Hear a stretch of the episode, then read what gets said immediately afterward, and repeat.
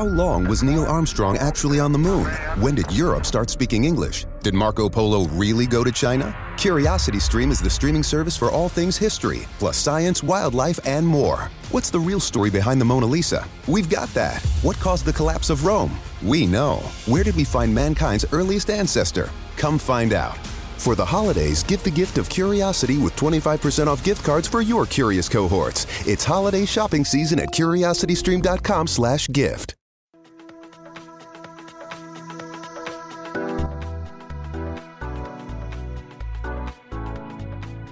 Welcome to our podcast. I'm Jeff Pelletier. The purpose of our podcast is a simple question. Why is Israel important? Over the next many episodes, my partner Neil Johnson and I will seek to answer this question. There are just barely over fourteen million descendants of Abraham, Isaac, and Jacob in the world today, and about five point five million of them live in Israel. The rest are scattered across and among the nations. For the sake of our podcast, Israel is both a country and a people.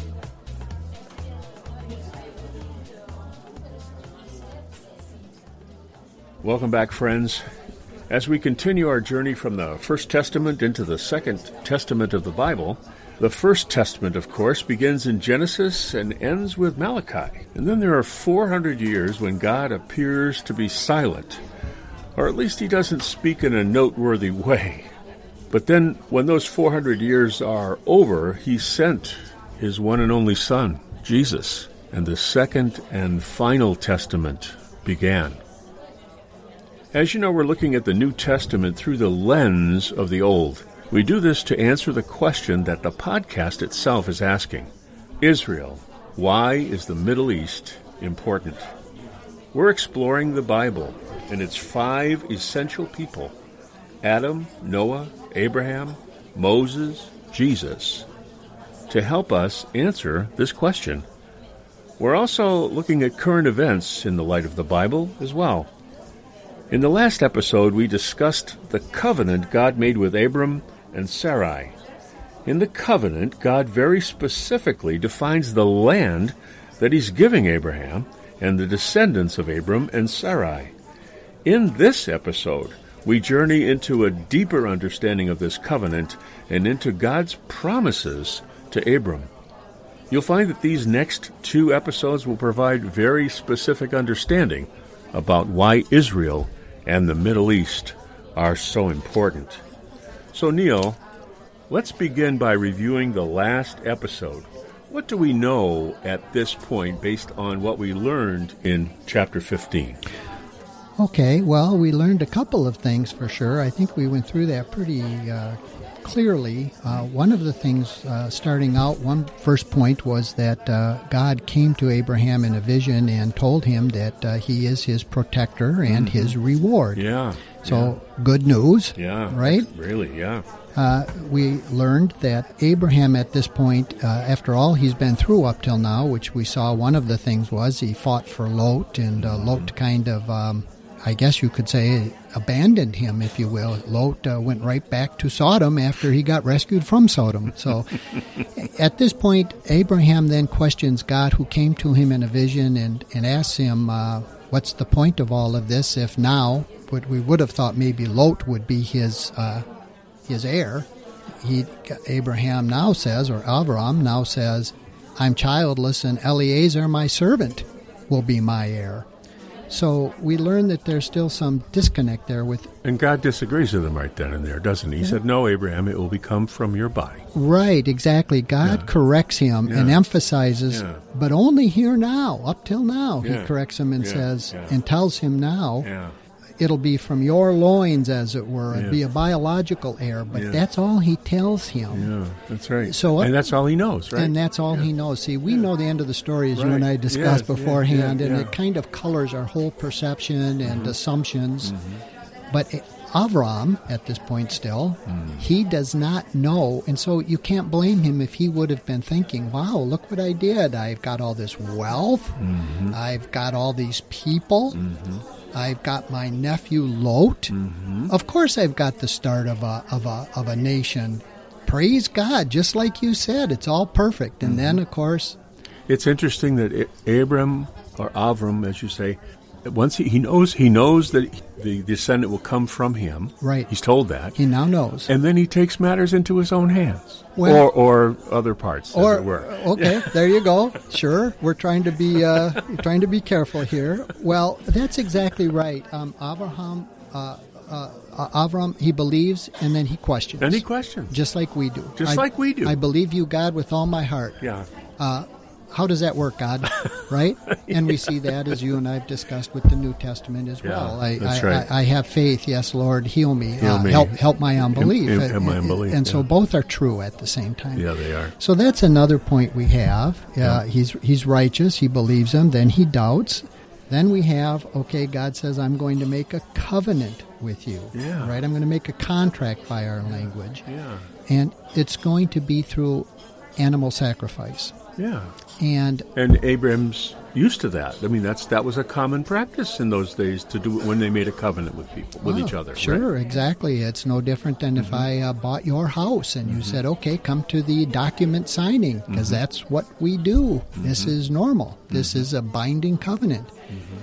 And so that's what happened there, and, and it kind of gives us a picture again, as you and I always discuss, about jumping forward to jumping back, because here we have these these animals that were sacrificed as part of establishing this covenant mm-hmm. that, that God says, I, who cannot lie, I'm mm-hmm. establishing, I've already given mm-hmm. you this land, past tense. Mm-hmm. And he uh, lays out which animals shall be sacrificed. Mm-hmm. And, of course, we see that again all the way up into the New Testament, years and years and years later, when Jesus mm-hmm. ultimately goes through a covenant, mm-hmm. uh, initiation, mm-hmm. a sign, mm-hmm. and his parents follow the exact same Uh, protocol, the exact same yeah. laws as laid down, and they bring the required uh, turtle doves and pigeons, just like God did right here in the covenant with Avram, and as he specifies as the placeholder mm. with the Levitical covenant mm-hmm. in that mm. period of time you somewhat alluded to, the mm-hmm. four hundred years. It's longer than that, but those were those quiet years you talked about. Yep. But all through that period, the Levitical placeholder, the merciful placeholder of God that Christians sometimes have a tendency to disparage and look down upon, but that was a wondrous, merciful placeholder of sacrifice mm-hmm. until the ultimate final sacrifice. It was time and place for yeah. that to occur. Yeah, that's amazing. So we see that. That's really cool. That's and I really think cool. The last point, Jeff, is simply uh, to sum up fifteen is God very specifically lays out the geographical yeah. area and the people groups yeah. who are who are inheriting part of the covenant yeah. land yeah. that he uh, uh, showed uh, Avram at this point. And and that's that's amazing because he gets specific, right? And we can actually go to a map and we can actually basically see it and we can compare it to where they are now.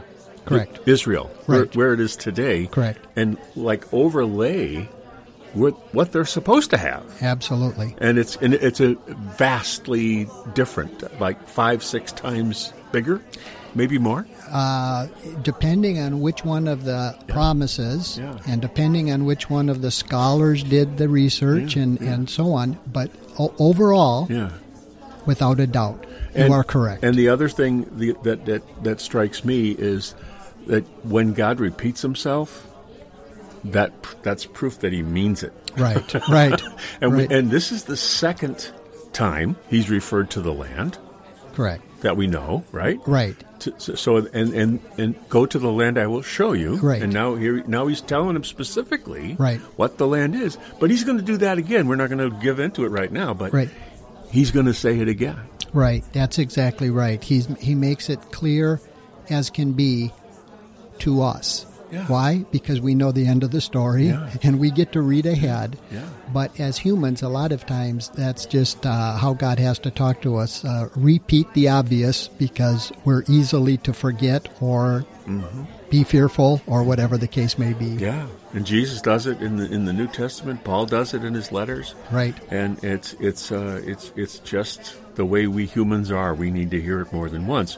But really, I think for God's point of view, He's he's pointing out something that he's he's making the case that I didn't just offhandedly say this. Correct. I really did mean it because I'm saying it again. Yes, correct. And and as we pointed out, I think as well, and is is clear that uh, these these promises of future events. Uh, it goes into this whole mystical language of Hebrew, which mm. I think it's uh, Hosea who talks about the pure language in, mm. in Hebrew and the language of God and so on. And mm. it's got so many attributes that are just strikingly fascinating when, when you start getting into what the Hebrew is. Mm-hmm. But here's a future promise given in the past tense. It's already been done in God's eyes. Yeah. So yeah. we're constrained by the here and now and the yeah. and the the, the uh, space and time continuum, but yeah. God is not. So He refers to certain things in past tense, yeah. but He still talks to Avram in present tense. He doesn't change his name, which is coming up, a bit of a spoiler alert, but we all know the story. He's going to be Abraham, mm-hmm. but God calls him, I give you the land, past tense, and your descendants. Mm-hmm. So mm-hmm. both are happening at the same time, future, present, past tense, all in this discussion. And to us, that can give us pause for, well, how does that work? There's all kinds of examples of these sort of incongruities in Scripture. How does that work? How does that work? Well, you have to bear in mind, again, we are constrained by a time-space continuum. Mm-hmm. But there's one day, and you and I've talked about this before yeah. a few times, and yeah. I've stressed it over and over to you about how important it is to realize all of this time, which the Bible comments on, comes to an end. Mm-hmm. And all things will be made much clearer at mm-hmm. that point. But right Absolutely. now, yeah. it's very confusing. So I'm I'm going to give us a quick New Testament example of what you just said. Oh, okay, sure. So uh, new on CuriosityStream, we've walked with dinosaurs. We've explored our prehistoric planet, and we were always told the same story: extinction came from the sky. But what if dinosaurs survived? Amazing Dino World two. Watch it now on CuriosityStream. With monthly, annual, and bundle plans, find the one that works for you at curiosity stream dot com. Jesus uh, prays in the, the garden for his church in uh, John seventeen. Father, that I and you and you and me, yeah. that they would be one as you and I are one. Right? And then Paul in Ephesians, right? Paul in Ephesians says uh, that he himself is our peace, who tore down the dividing wall between Jew and Gentile, making the two one. Correct. But they're not one when he says that. But he says that in the present tense. Correct. Making the two. It's a done deal. Right. It's They're done. They're, they're one. But right. it isn't true yet. Right, right. It's sort of what we refer to, the here now, but the not yet, yeah, that sort of axiom yeah, that yeah. we've talked about in the past, I yeah. think. So, yeah, right. it's, it's, but but he continues to be that way is my point. Right, correct. E- even in the New Testament. Right. There's plenty of glimpses of that, mm-hmm. yeah, mm-hmm. throughout the Scriptures. So let's go to let's go to chapter sixteen, okay. and I'm going to just read through it quickly. It's not okay. that long a chapter. It's actually very short, isn't but, it? But something goes hap- something's happening here. Yeah, well, there's a few well, things, aren't there? yeah. Okay, well, we'll read it fast maybe, and then we'll try to dissect it. Here we go. So, uh, chapter sixteen, Sarai and Hagar. Remember Hagar, guys? Mm. Okay, here we go. So now Sarai, Abram's wife, had borne him no children and had an Egyptian maid whose name was Hagar. So Sarai said to Abram, "Now behold, the Lord has prevented me from bearing children, but please go to my maid. Perhaps I will obtain children through her." And Abram listened to the voice of Sarai, which means he thought it was okay, pretty good idea. After Abram had lived ten years in the land of Canaan, Abram's wife Sarai took Hagar, the Egyptian, her maid, and gave her to her husband Abram as his wife. He went into Hagar, and she conceived, and when she saw that she had conceived, her mistress was despised in her sight. And Sarai said to Abram, "May the wrong done me be upon you. I gave my maid into your arms, and when she saw that she had conceived, I was despised in her sight. May the Lord judge between you and me." But Abram said to Sarai, "Behold, your maid is in your power. Do to her what is good in your sight." So Sarai treated her harshly, and she fled from her presence.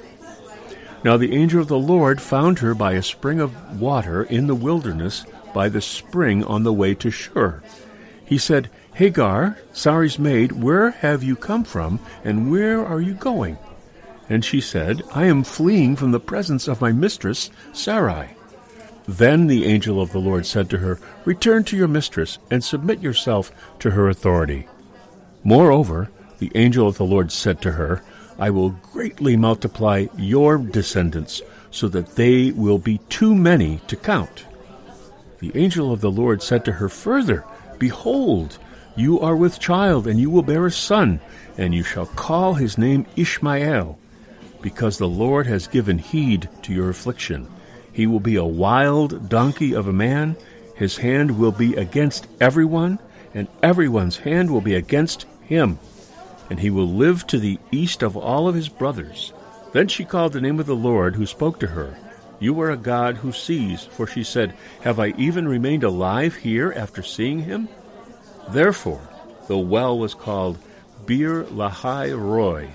Behold, it is between Kadesh and Bered. So Hagar bore Abram a son, and Abram called the name of his son whom Hagar bore Ishmael. And Abram was sixty years old when Hagar bore Ishmael to him. All right, let's go through this. This is a lot. It's only sixteen verses, but it's a lot of power-packed stuff in here. I remember when Abram detoured himself because of the famine. Correct. And he went to Egypt. That's right. And... The, and the Pharaoh gave him Hagar. Son of a gun. That's what it sure seems to be occurring here, and that's certainly what the rabbis have commented on, that yeah. this uh, servant that was unnamed up till now uh, was this very same Hagar. Wow. Yeah, that came out came out with them, uh, the wealth of Egypt. That's amazing. Yeah. Right? So it, it was a mistake, you could say, if he went there, as far as we know. Mm-hmm. However, he went down there rich but came out richer. That's not a bad way to make a mistake, if indeed it was a mistake. All we're saying is it's not commented on in right, Scripture. Right. And and there are times uh, when we don't follow the will of God, and he uses that circumstance for his own benefit. Well, there there would be a case in point if that was the case yeah, in point. Yeah. But certainly it, the the, prem, the premise holds true in our life, doesn't it? Yeah, it does. It does. So Abram, as we said before in the, in the wrap-up, didn't see the whole picture about his descendant. Correct. Well, it's interesting here because um, here he's finally told uh, about that you will have an heir from your loins, mm-hmm. but... God did not, as we said, uh, specify, and it will be with Sarai. Mm-hmm. He didn't say. So mm-hmm. when Sarah, at her old age, says, I'm barren, take my concubine, make her your wife, as it were, however that sort of relationship exactly was in those days, it was a common one. Mm-hmm. And we see it again with Jacob, because mm-hmm. Jacob had hit the twelve tribes, as mm-hmm. we call them, mm-hmm. and four of those twelve tribes were through his Rachel and Leah's concubines, uh, Bilhah and Zilpah. Mm-hmm. So each one had two. So four of the twelve, a third, were actually in the same relationship by which Sarai offered Avram to have Hagar as his wife and ultimately have Ishmael. So it was a common way of saying we're going to keep the lineage going, they, they will be as though they were born to me and so on. It's very culturally sticky today by our standards, for sure, mm-hmm. but in those days it was a very common occurrence. So just to uh, just to marry the old and the new time, so then a person was a Jew based on their father. Correct. Right? Correct. Now, today, right. you're a Jew based on your mother. I know. That's how the rabbis today would look at uh, qualifying who is a Jew, because it becomes a very interesting question, you know. We said this a uh, couple of episodes ago, in Hebrew is mi Yehudi, who is a Jew. So even as we're moving forward and getting into this whole covenant of circumcision, mm-hmm. well, you start asking a number of questions, and that is, was Abraham the first Jew? Mm-hmm. Okay, mm-hmm. what made him a Jew? His act of faith?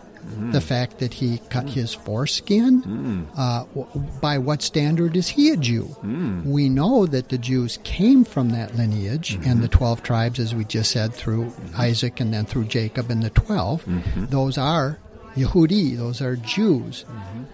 But what makes them a Jew? Mm. Of course, then once they were dispersed through all the world, the rabbis then, as you said, they said the determining factor would be, can I trace that connection to the Jewish people through the mother? Mm-hmm. And there's all kinds of reasons for that, some of which are sort of uh, biologically sound, you could say. Mm-hmm. Uh, but here we see in Scripture that always it is referred to as son of the father, son of the father, oh, son yeah, of the father. That's right. That's so right. It's a disconnect there, too. Interesting. Yeah. Yeah. Well, it's very interesting. In verse four, so when Abraham goes in to, to Hagar and she's she conceived, after she gets pregnant, she becomes uh, arrogant towards Sarai. Right. What? And, and and then Sarai doesn't handle that very well because she's her mistress, as she's referred to. So I'm I'm trying to understand. I I never saw this. I mean, this way before, that Hagar kind of started the argument. Well, Hagar is uh, we're all prone to. However, we get our strokes, uh, arrogance. Mm-hmm. And sometimes it's even ignorant arrogance. Mm-hmm. We didn't even know we were being mm-hmm. arrogant. Uh, but certainly, she was greatly flattered. Yeah. I am now a wife. Of a really rich guy. Of somebody of renown and of import yeah. and of wealth. Yeah. I, in my age, can yeah. easily, yeah. seemingly, yeah. we don't see any problem. I'll outlive my mistress. And have a child. yeah. And I am the one who's doing this for my husband, yeah. whom, for all we know, she loved him. She We we right? don't. She loved him. Right. Of course she's happy. Yeah. Now, all could be well here, but mm. she didn't keep the relational, uh, positional mm. uh, relationship that was acceptable, and or coupled with the fact that Sarah, who now sees the repercussion of the the, the union, is now jealous. And so maybe her attitude toward her former handmaid was different. All we know also, is there's right, now right? difficulty. Right, there is. And and Sarai goes to Abram. Yes, she and does. And says, help me out here. Right. Right? Right. Help me out here. Yeah. But Abram does what every, any what I what I would have done. Oh, yes. Yeah. He does the old Pontius Pilate thing. Oh, yes. You know? He washes his hands, doesn't he? Yeah. He uh, gives a pretty lame... Uh, Yeah, yeah. He punts it back to Sarah, you're saying? Yes, yes he does. Yes, he Do does. With her as you will. Yeah, you know? Right. And I thought, like, way to go, buddy. Right. That was really good. Right. That was really good. But but then, Neil, uh, all seriousness here, very important, verse seven. Right. This is the first time the angel of the Lord appears in the book. That's right. In the book, the whole book. Right. So... this is a big deal. It's a it's a huge deal on a number of levels, uh, Jeff. I, uh, uh, I'll leave it up to you to how much you want to go into, but the angel of the Lord appears. The first time an angel appears, mm-hmm. he appears to a woman, which is totally significant. But hang on, before you say that, as we understand it now, maybe not then, as we understand the angel of the Lord, it's basically speaking God's own words. That's why it's called the angel of the Lord, right? Well, and that's what I was wondering what you might want to discuss, Jeff, because yeah. uh, sometimes yeah. you catch me by surprise a bit, right? Of all the kitchen hacks I know, Better Than Bouillon is my favorite. It's great for broth, of course, but you can also use Better Than Bouillon as a flavor enhancer. Just a spoonful adds so much flavor to stir fry, sauces, even marinades. Plus, they have reduced sodium and organic options, and the culinary collection, which includes amazing flavors like Italian herb and smoky chipotle. Make everything better with Better Than Bouillon. For free shipping on two or more jars, use code BETTER at better than bouillon dot com.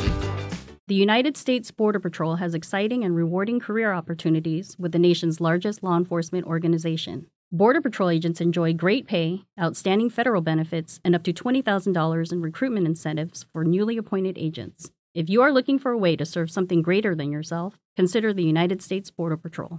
Learn more online at cbp.gov slash careers slash USBP. That's cbp.gov slash careers slash USBP. And so my my my uh, response is that's exactly right. In Christian theology, it's just the easiest, as we always say, uh, the, the drive-through order uh, mentality of our culture. Just drive through, get it quick, and move on. We just always say that's uh, Christian Christology. It was all Jesus.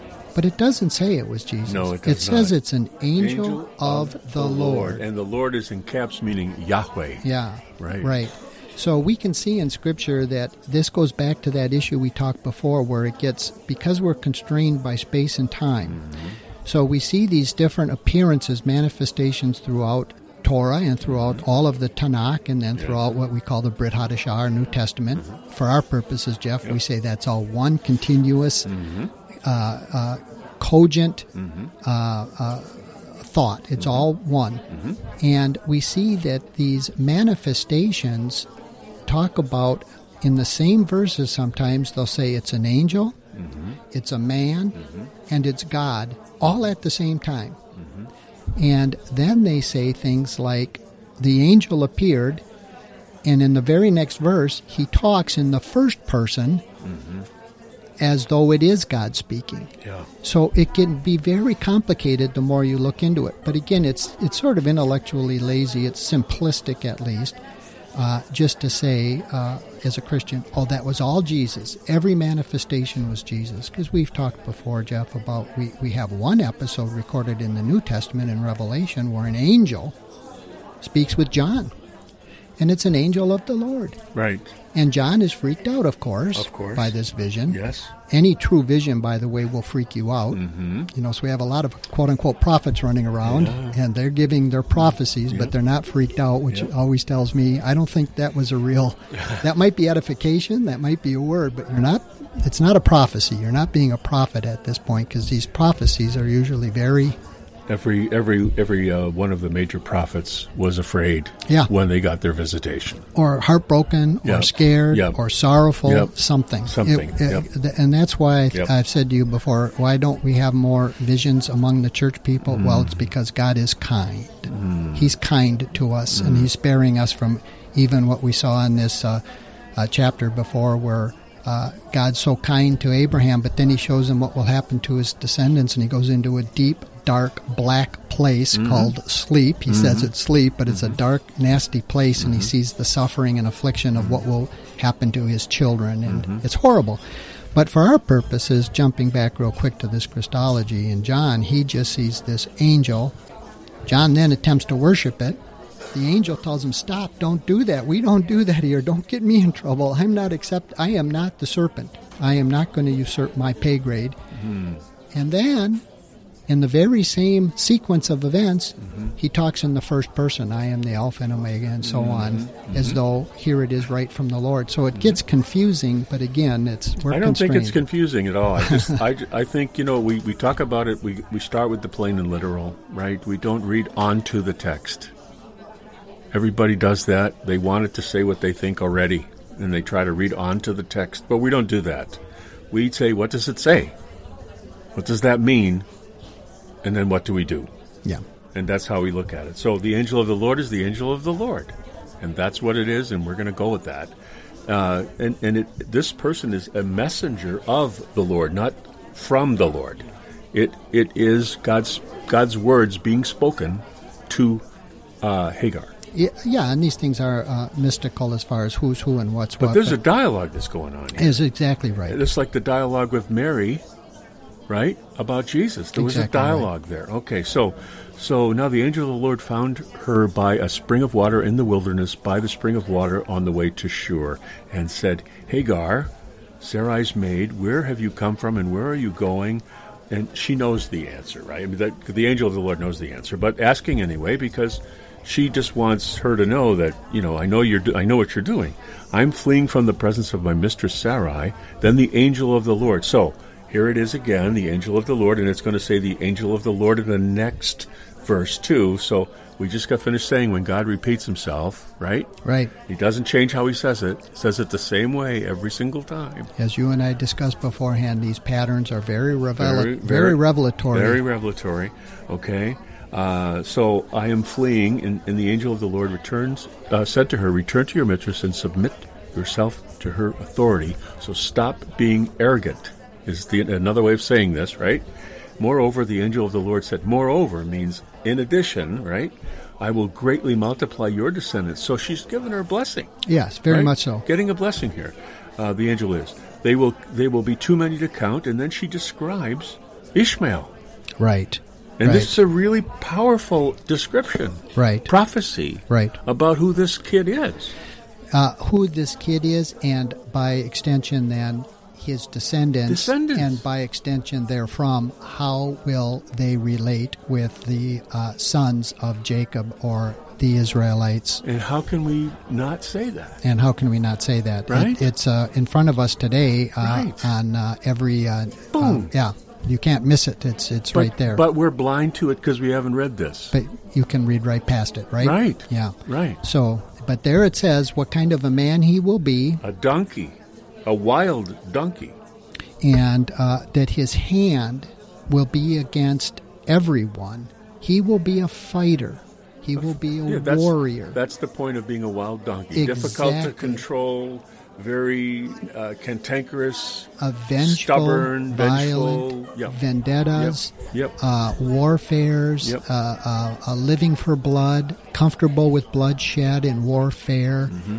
And we look at our world today and say, there is nothing new under, under the, the sun. sun. And he will live to the east Correct. Of his relatives, right. which are right. the stepsons, the stepbrothers.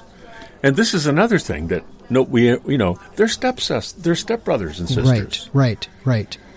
And it's important to know too that while uh, we laughed about the fact as uh, men how we like to wash our hands of our yeah. wives coming to us with, uh, the fact is this created quite a dilemma and quite a problem because we know up to this point, Avram mm. loved Ishmael. Yes, thirteen years old. Yes, we we know before. Uh, Uh, well, again, a spoiler alert, I guess, before we know yeah. that there'll be another uh, a child mm-hmm. uh, from uh, uh, Abraham. Yep.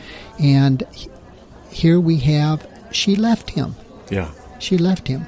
Let me let me ask you, uh, what does Ishmael mean? Yeah, it, it means uh, God hears. Oh. God hears.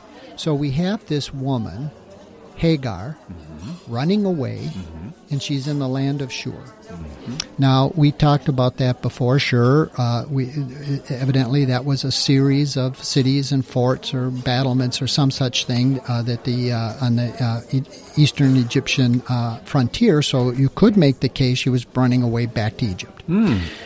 It is also called the wall, Shur. So what I like to point out is the angel appears to a woman when she hit the wall. She was she was in deep right? trouble, right. in deep distress, yeah, persecuted, yeah. rightfully or wrongfully. Yeah. We don't know. Yeah. Abraham didn't step up. Maybe we could say again. Yeah. Who knows? Who knows? Who knows? But he didn't take control of that situation. Mm-hmm. And an angel comes to the woman, first time ever, mm-hmm. sees her travail. But how does the angel address her? That's what's so important is he knows the, the end from the beginning. Yeah. But he calls her handmaid of Sarah. Mm. In other words, right away the angel puts the correct proportional relationship into perspective. Where are you going, Hagar? Handmaid of Sarah. Yeah. He certainly didn't address her. Hagar, greatly beloved of Abraham, first wife of the... Pro- None of these other things that could have been said, or that Hagar possibly could have assumed by her newfound status. The angel specifically and directly says, Hagar, handmaid to Sarah. Mm. Now, just as we saw her offspring as a type and a picture in our day manifesting itself again of being this wild, violent, fighting person mm-hmm. with the sons of promise, mm-hmm. we see also what happens when you get in the correct proportional aligning of union with the promise proportionally, if you will, of coming into the commonwealth, to use language from the New Testament, of Israel for a blessing. Go back, handmaid of Sarai, and you will be blessed with many descendants. So in other words, it's giving you a picture and a type that when you come into blessing of Israel, you yourself will be blessed. Bingo. Right. Right? Right. I will bless those who bless you. Exactly I will right. curse those who curse you. It's, that's right. right. And this is a demo- this is an actual demonstration of it. It isn't spoken directly, but it's clearly parallel or conditional. Correct. Right? Go back and right. these blessings will happen. That's exactly correct. That's exactly what it is. And uh, that that's those are the Those are the little pictures that we always are hoping we can pull out to get them to see the types so that when you put together put together the whole uh, mosaic, if you will, it becomes clearer than the little pieces themselves that you can just kind of read right past or, or not pay attention to. Mm-hmm. So here we have what you alluded to in your becoming one new man issue. Yes. You come into this covenant with the people of promise, mm-hmm. so that the whole world could be blessed, but there's no blessing outside of coming into alignment with the people of Israel. Why? Because they're so special? Mm-hmm. Oh, no, no, no, no. Because God wants to bless, and that was his chosen vehicle by which the whole world would be blessed. Wow, wow, wow. Very good, very good. So it, it's it's uh, the extension here of uh, when when he says, his hand will be against everyone, and everyone's hand will be against him, and he will live to the east of his brothers. When the Bible speaks that way, it's he's not just talking about Ishmael. Correct. Talking about his family, his lineage. Yeah, that's correct. Yeah. Yeah, just like when he talks about, uh, in, in the scripture, God calls Israel, all Israel, my son. And I've, I rescued my son from Egypt, mm-hmm. yeah, which again, as we've said many times, is, is uh, symbology also of the entire world. So while he calls them all individually, he calls them all collectively, and they're also all known as his son. So in that same way, that's what was happening with Ishmael, if you will. Yes, Ishmael will be this, but the extension and the reality is, and as you follow the, the, the Tanakh, which is the, the, the Old Testament, you see that his descendants become either engrafted in or become part of what today are predominantly Islam, Arabs for the most part. Yes. And we see that, like in uh, Nehemiah, which is incredibly significant, Gershom the Arab was one of the three that opposed Nehemiah. Mm. So this was a descendant, a direct descendant mm. of Ishmael. Mm. And even in Islam, they say, you know, that the Arabs are the descendants of Ishmael, and mm-hmm. scholars agree with that, mm-hmm. and, and they can trace these twelve princes that are promised and so on as to who these tribes are. But we see that this is not a stretch to take, just because it said that about Ishmael doesn't mean it's people. It sure does, by just the continuation and the expanding and the revelation of how it plays out through the other books of Scripture. So in verse thirteen, Neil, mm-hmm. uh, she calls the, the name of the Lord who spoke to her. And isn't that an interesting, just right there, the, right. the name of the Lord who spoke to her. Right. Right? You are a God who sees. Right. Have I even remained alive here after seeing him? Right. It sounds like that's a statement to herself. Yeah, it's certainly an, an expression of incredulity. Yeah, yeah. You see? How could I, yeah. I mean, yeah. I worship gods who don't do anything. Yeah. I You're, worship gods who demand things. She's impressed that he's that the Lord is telling her these things in the future. I'm in the wilderness. Yeah. I'm in a nowhere place. Yeah. I'm not in church. Yeah. I'm not in synagogue. I'm not in the temple. I'm in nowhere. Yeah. I'm in the wilderness. Yeah. I'm by this spring or this well, and she asks herself, this is a complete statement of just the absolute incredulity. Mm. Have I even remained alive here? Am I even alive after seeing him? Him. Now, who did she see, though? Mm. We're jumping back up mm. to she saw the emissary at least. Yes. Now, how does that manifest? How, what all did she, we don't know. We don't know. But we know that it was an angel of the Lord mm-hmm. came. He mm-hmm. spoke the mm-hmm. words. She had a response mm-hmm. that was mind-blowing to her. Yeah, yeah. Now, to me, the um, the argument that it's Jesus or not, you know, the argument that it's Jesus is moot because it's a Trinitarian God, and the God is God, and it so it, whether it's whether it's the Father, the Son, or the Holy Spirit, it's Yahweh, and Yahweh is all three. And right. It, so yeah. what's the you know, it's not really an important discussion. It it, it it's an academic discussion. Yeah. Yeah. It's an interesting discussion, yeah, yeah. but again, it is a, a discussion that goes something like this. In that place in time, and in other places in time, an emissary of the king mm. was, in fact, the king. Yes. And if you came yes. to me in the name of some great and powerful potentate of times past, mm-hmm. of course, it's a lot less to us to now by our cultural sort of sensitivities, I am not talking to you, in mm-hmm. this case, I am not talking to Jeff. Mm-hmm. I am talking to King Ahasuerus or something, sure. for Esther's time, right? Yeah. He is the king. He's telling me these things. The king is speaking to me. So whether it was that or whether uh, this angel of the Lord d- does or did or does morph into some other part of the Godhead or some reflection, we don't know. Mm. Except it said what it said. Mm-hmm. And now she's saying, I saw God in whatever way that was. Yeah. Nonetheless, whatever it was, it was so powerful that she does something. She, yeah. she, wow, yeah, yeah. I can't even re- believe I'm alive after having it, seen him. She proclaims yeah. it's just a miracle. Yeah, yeah.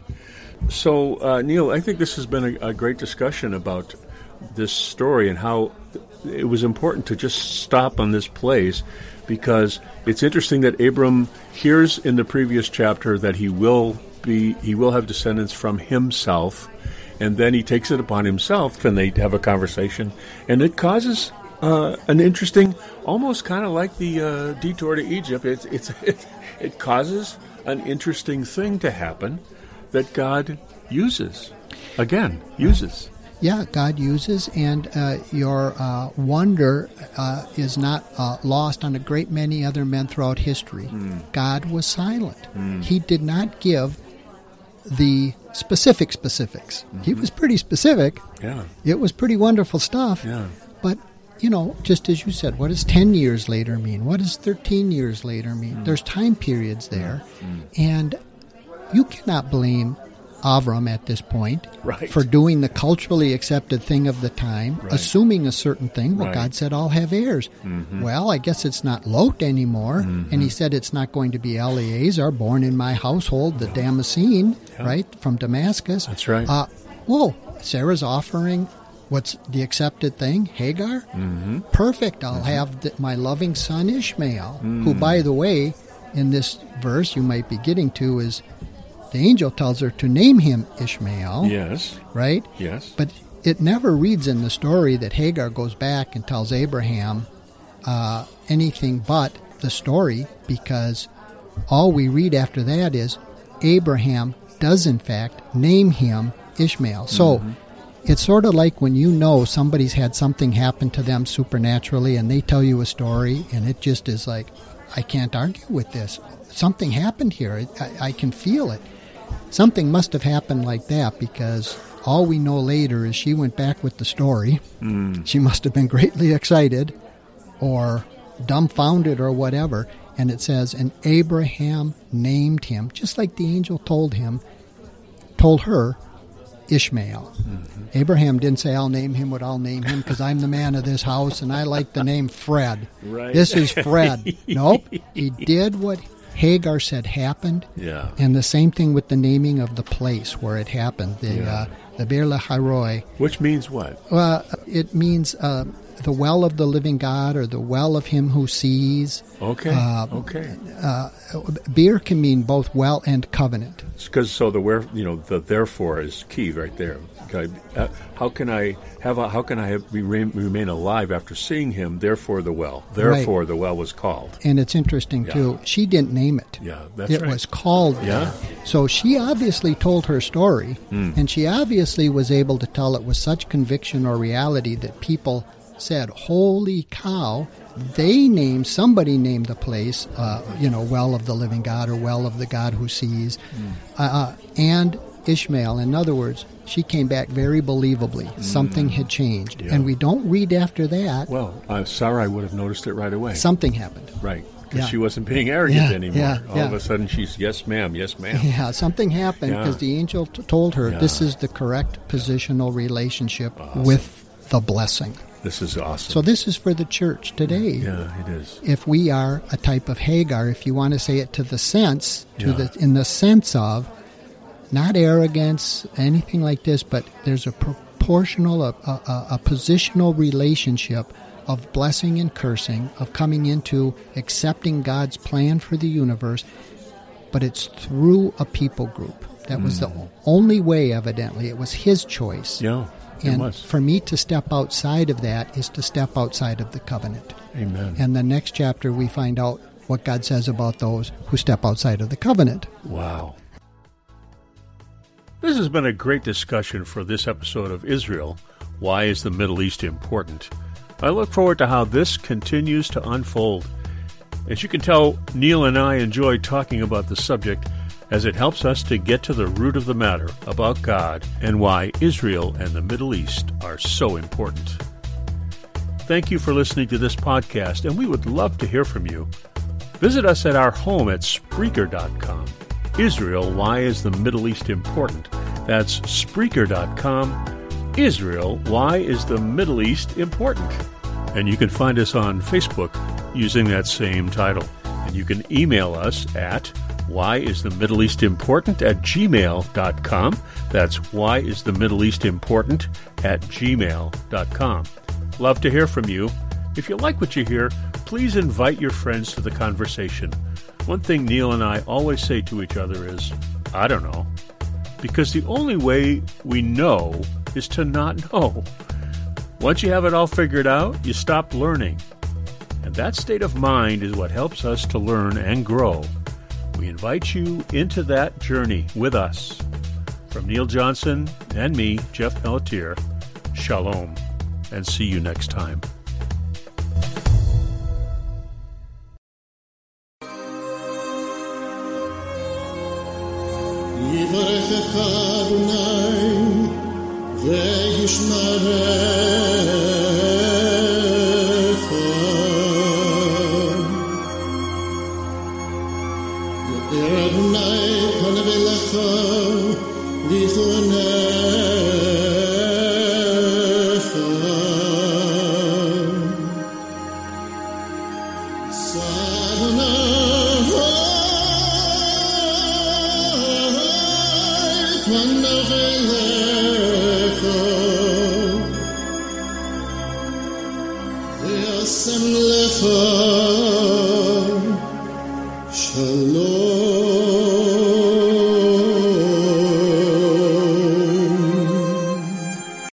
Lucky Land Slots, you can get lucky just about anywhere.